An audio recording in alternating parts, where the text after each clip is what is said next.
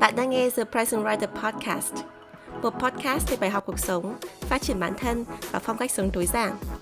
Podcast được host bởi Chi Nguyễn, tiến sĩ giáo dục tại Mỹ, blogger và tác giả một cuốn sách về chủ nghĩa tối giản. Nào, hãy cùng Chi lắng nghe, trải nghiệm và thay đổi cuộc sống. Xin chào tất cả mọi người, chào mừng các bạn đã đến với The Present Writer Podcast. Mình là Chi Nguyễn.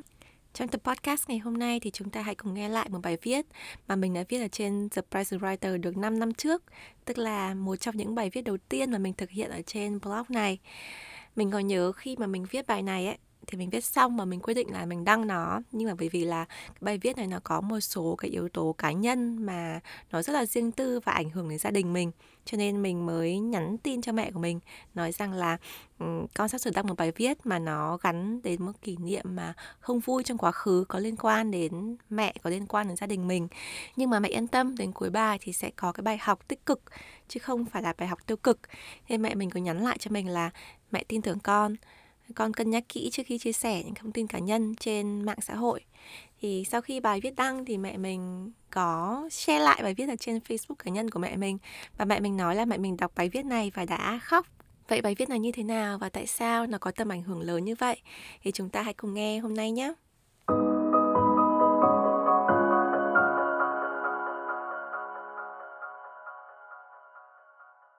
Thay đổi tư duy để viết lại quá khứ Bài viết được đăng lần đầu tiên ngày 31 tháng 8 năm 2016 bởi Tri Nguyễn trên trang thepresentwriter.com.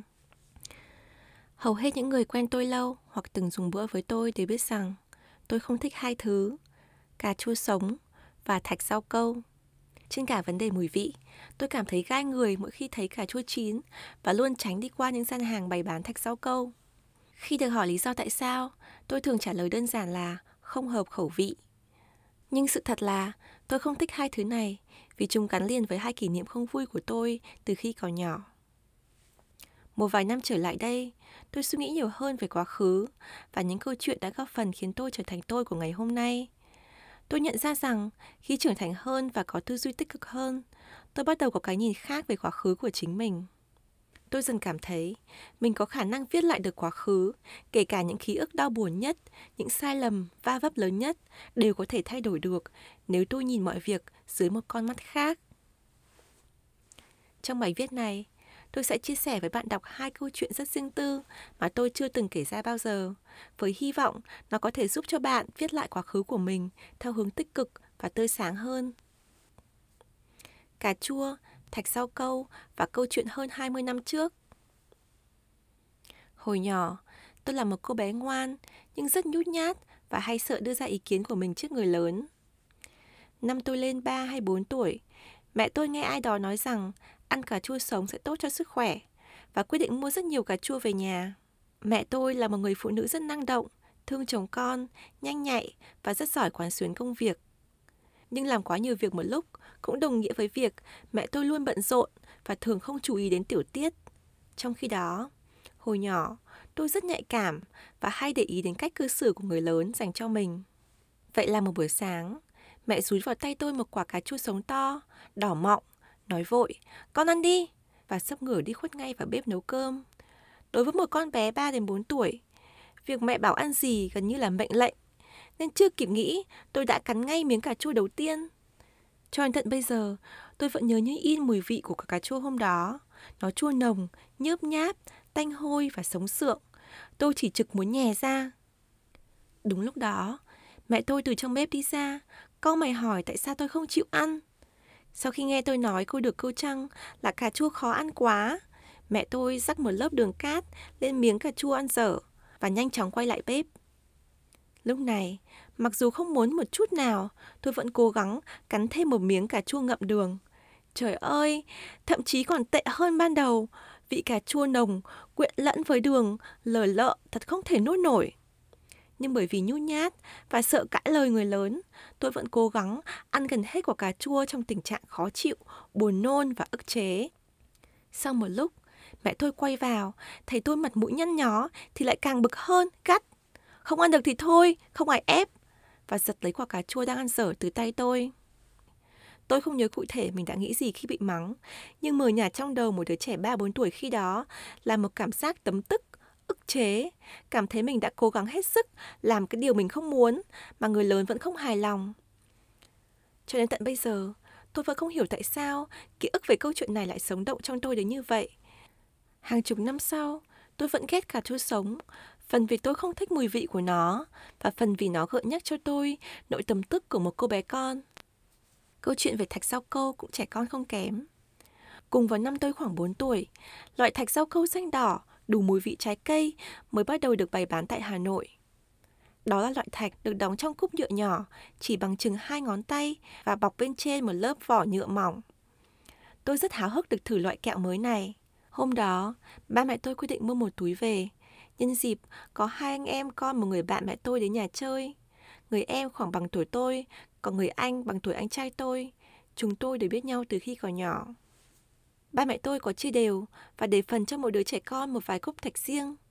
Tuy nhiên, trong lúc mải chơi đùa, người anh vô ý ăn hết phần thạch của tôi. Ban đầu, tôi chỉ ngạc nhiên chứ không hề tức giận. Bởi vì từ nhỏ, tôi vốn không phải một đứa trẻ, hay dành đồ chơi, khóc lóc, ăn vạ. Tôi chỉ đợi xem phản ứng của người lớn như thế nào để giành lại công lý cho tôi. Bởi vì ba mẹ tôi thường phạt rất nghiêm nếu anh em tôi lấy đồ người khác hay ăn vụng khi không được phép. Nhưng trái lại với mọi ngày, ba mẹ tôi lại chỉ cười xòa cho qua. Tại ý nói rằng không sao, hôm khác sẽ mua đền cho tôi. Điều này làm cho tôi vô cùng giận dữ. Trong suy nghĩ của một đứa trẻ 4 tuổi, tôi không hiểu tại sao ba mẹ tôi lại đối xử bất công với tôi đến như thế. Tại sao không phạt đứa trẻ hư đã giành đồi của tôi? Tại sao lại thương đứa trẻ con nhà người khác hơn tôi? Tôi bắt đầu khóc tu tu, khóc một mình từ tối đến đêm và càng khóc tôi càng nghĩ ra nhiều lý do hơn để khóc và càng khóc dai hơn. Đó có lẽ là lần đầu tiên tôi nhớ mình khóc nhiều đến như vậy, khóc trong cả khi ngủ. Sáng dậy, mắt tôi sưng lên như hai quả nhót. Nhưng điều đó không làm tôi thôi dấm dứt vì mình bị đối xử bất công. Rồi bà ngoại tôi lên chơi, có lẽ đã phần nào nghe được câu chuyện, bà mới an ủi và giải thích với tôi rằng có lẽ ba mẹ tôi cư xử như vậy vì nể gia đình của bố mẹ hai anh em kia. Bố mẹ tôi không muốn mắng con của người khác trước mặt họ. Nghe vậy, tôi ôm chặt lấy bà, khóc còn nức nở hơn. Tôi của năm 4 tuổi, không thể chấp nhận nể nang là lý do đối xử khác nhau đối với trẻ con, mà có lẽ tôi của năm 27 tuổi, 30 tuổi cũng chưa chắc chấp nhận được hẳn điều này. Kể từ sau ngày hôm đó, tôi không bao giờ ăn thạch rau câu nữa. Nó luôn gợi lên trong tôi cảm giác ức chế, bất công và cả xấu hổ, yếu đuối, non nớt. Cà chua, thạch rau câu và câu chuyện gần 20 năm sau. Khi trưởng thành hơn, phần nhiều tính cách nhạy cảm, nhút nhát của tôi vẫn không thay đổi. Nhưng tôi dần biết thêm nhiều về ranh giới đúng sai và những khó xử ở thế giới người lớn. Bắt đầu từ khi tôi đi làm, đi du học, lập gia đình và va chạm nhiều hơn trong xã hội. Tôi bắt đầu nhìn nhận mẹ tôi không chỉ là một người mẹ mà còn là một người phụ nữ. Tôi cảm thấy gần với mẹ hơn, không chỉ như mẹ con mà còn như hai người phụ nữ, như hai người bạn. Tôi hiểu hơn sự hy sinh về thời gian, vật chất, tinh thần của mẹ tôi để dành cho gia đình. Thậm chí, tôi càng ngày càng nhìn thấy nhiều nét của mẹ tôi ở trong tôi. Tôi là con gái của mẹ tôi. Vì là con gái của mẹ tôi, tôi thường xuyên làm nhiều việc một lúc. Tôi thỉnh thoảng cũng gắt lên khi quá bận rộn và tôi cũng đôi khi thiếu kiên nhẫn. Nhưng cũng vì là con gái của mẹ tôi, tôi quan tâm đến người thân của mình, từ cái ăn cái mặc. Tôi đa cảm, tôi sâu sắc và tôi luôn cố gắng giúp đỡ mọi người nhiều nhất có thể.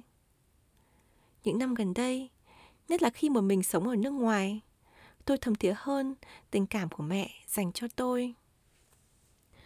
Tôi vẫn không ăn cà chua sống. Nhưng bây giờ, mỗi khi nhìn thấy quả cà chua chín, tôi không còn nhớ cảm giác bị la mắng và ấm ức như trước đây nữa. Thay vào đó, tôi nhớ đến tình yêu thương vô điều kiện của mẹ dành cho tôi và nhớ rằng tôi đã hạnh phúc như thế nào vì có một tuổi thơ bình yên dưới bàn tay che chở của mẹ. Câu chuyện về thạch giao câu có một kết thúc buồn. Người anh trong câu chuyện, cậu bé đã ăn phần thạch của tôi năm nào, không may bệnh nặng qua đời khi mới ngoài 20 tuổi. Sự ra đi của người anh, người bạn thuở ấu thơ, làm tôi cảm thấy trống vắng, hoang mang. Có lẽ vì khi đó, tôi chưa bao giờ trải qua cảm giác mất đi người thân khi họ còn đang ở tuổi thanh xuân phơi phới. Tôi cảm giác nhưng người bạn này ra đi đã mang theo rất nhiều ký ức tuổi thơ của chúng tôi. Nhưng sự mất mát này cũng khiến tôi nhận ra mình may mắn như thế nào vì được sống. Sống, đó đã là một đặc ân. Trong nhiều năm qua, thi thoảng bất chợt tôi nghĩ, anh ấy sẽ thế nào nếu còn sống đến bây giờ? Có quá nhiều thứ mới mẻ sinh ra theo từng năm tháng. Anh ấy có ngạc nhiên không nếu có cơ hội được trở lại cuộc sống, dù chỉ một ngày? Tôi sẽ không bao giờ có được câu trả lời cho những câu hỏi ấy. Nhưng từ khi anh ra đi, tôi không còn gắn thạch rau câu với ký ức buồn nữa. Thay vào đó, mỗi lần nhìn thấy những cúp thạch màu sắc để trên kệ, tôi lại mỉm cười và thầm cảm ơn Thượng Đế đã cho tôi cơ hội được sống, được trở thành tôi của ngày hôm nay. Và tôi cũng cảm ơn người anh, người bạn nhỏ đã trở thành một phần ký ức không thể nào quên của tôi. Thay đổi tư duy để viết lại quá khứ. Câu chuyện về cà chua và thạch rau câu thực sự chỉ là những ký ức con trẻ. Nhưng qua câu chuyện này, tôi mong bạn có thể mở lòng hơn về những kỷ niệm không vui của mình trong quá khứ. Rất nhiều tài liệu tâm lý học đã chỉ ra rằng những sang chấn tâm thần từ khi còn bé, những câu chuyện tưởng như rất nhỏ nhặt từ quá khứ lại có ảnh hưởng rất lớn đến quá trình trưởng thành và sức khỏe tâm lý của con người. Tôi tin rằng ai trong chúng ta cũng có ít nhiều ký ức không vui mà mình cố gắng quên đi hoặc không muốn đối mặt với nó. Ở đây, tôi khuyến khích bạn hãy thử suy nghĩ về những ký ức không vui này dưới một góc nhìn khác và với một tư duy tích cực hơn. Nếu coi cuộc sống là một lớp học, thì những trải nghiệm buồn, những va vấp, những sai lầm đều là học phí để giúp ta trưởng thành hơn. Trong cuốn Những điều tôi biết chắc, bà hoàng truyền hình Oprah Winfrey đã dũng cảm viết về câu chuyện mình bị lạm dụng và mang thai khi mới 14 tuổi. Đứa bé mất ngay khi vừa chào đời và Oprah luôn cảm thấy tủi nhục, xấu hổ và mất mát vì điều đó. Khi trở nên nổi tiếng, Oprah luôn nơm nớp lo sợ rằng một ngày nào đó cả thế giới sẽ phát hiện ra quá khứ đen tối này của mình. Vì vậy, khi chuyện Oprah mang thai và có con ở tuổi 14 bị lộ ra vì một người thân trong gia đình đã bán nguồn tin này cho tạp chí lá cải, Oprah đã vô cùng lo sợ. Bà nghĩ rằng chỉ ngày mai thôi cả thế giới sẽ quay lưng với mình. Nhưng không, khi Oprah quay lại làm việc, không có một ai nhắc đến việc này, không có bất kỳ một người nào thay đổi thái độ với bà. Thậm chí, mọi người còn nể phục hơn khả năng vượt lên quá khứ, vượt lên hoàn cảnh của Oprah. Sau đó, Oprah viết, bà nhận ra rằng đây chính là bài học lớn nhất của cuộc đời mình. Sự phản bội của người thân đã dạy cho bà niềm tin vào nhiều người khác, những người không cùng huyết thống. Bà nhận ra rằng chỉ cần ta sống tốt và đúng với lương tâm, khi ta gục ngã, cả thế giới sẽ đỡ ta dậy. Oprah cũng bắt đầu nhìn về quá khứ đau buồn khi mất đứa con bằng con mắt khác. Thay vì xấu hổ, tủi cực như trước đây, bà nhận ra rằng dù Chúa tước đi đứa con thơ, người cũng cho bà cơ hội thứ hai để sống. Vì cơ hội thứ hai này, Oprah đã quay trở lại trường học, tập trung học tập và nắm lấy tất cả cơ hội được dẫn chương trình, kể cả trên truyền hình lẫn radio. Đây cũng chính là những bước đi ban đầu khiến Oprah thành công như ngày hôm nay. Từ khi nhìn lại sự việc đã qua bằng con mắt khác, Oprah nói quá khứ của bà trở nên tốt đẹp hơn và hiện tại của bà trở nên tươi sáng hơn. Các bạn ạ, à, không ai có thể quay ngược dòng thời gian để xóa đi những kỷ niệm không vui của mình trong quá khứ. Tôi không thể, và bạn cũng vậy. Điều duy nhất chúng ta có thể làm là thay đổi tư duy của mình ở thời điểm hiện tại, chính thời điểm này mà thôi. Tôi mong bạn đọc hãy thử một lần nhìn lại quá khứ của mình với tư duy tích cực. Tôi tin bạn sẽ cảm thấy hạnh phúc, may mắn hơn và nhận ra rằng mọi thứ xảy ra đều có lý do của nó. Cảm ơn các bạn đã đọc bài viết này và sống lại một phần tuổi thơ cùng với tôi. Be present. Chi Nguyễn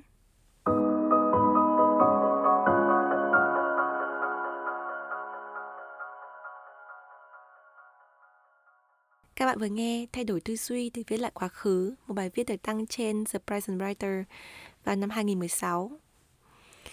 Wow, mình có rất nhiều cảm xúc khi vừa đọc lại bài viết này. Các bạn biết đấy, viết là một chuyện nhưng mà đọc ra thành lời nó lại là một câu chuyện khác và cái quá trình đọc để mà làm video và làm cho podcast này nó khiến cho mình có rất nhiều cảm xúc mình hy vọng là tập podcast này cho bạn một cái nhìn tích cực hơn về cuộc sống và về quá khứ à, tập podcast này thì như các bạn biết là được đăng lần đầu tiên ở dưới dạng blog và hiện nay mình đang thực hiện podcast và ngoài ra cũng đi kèm với một video essay ở trên YouTube nữa. Vì vậy nếu các bạn muốn nhìn thấy hình ảnh của mình và những cái uh, miêu tả sinh động cho cái bài viết này thì hãy lên kênh YouTube của mình để tham khảo nhé. Ngoài ra vào tuần tới vào ngày 29 tháng 1 năm 2021 thì mình có tổ chức một buổi workshop về sáng tạo nội dung đa kênh, hướng dẫn các bạn làm sao có thể biến một bài blog, ví dụ như bài này, trở thành một tập podcast rồi video essay hay có thể chia sẻ trên mạng xã hội như là Instagram, Facebook, TikTok, vân vân. Thì nếu các bạn quan tâm đến việc sáng tạo nội dung đa kênh hay là à, cách mà mình sắp xếp thời gian làm sao để có thể làm nhiều nội dung một lúc như vậy thì hãy đăng ký tham gia nhé. Mọi thông tin thì mình sẽ để ở dưới show notes. Cảm ơn mọi người đã lắng nghe tập podcast ngày hôm nay và hẹn gặp mọi người trong tập podcast tiếp theo. Bye!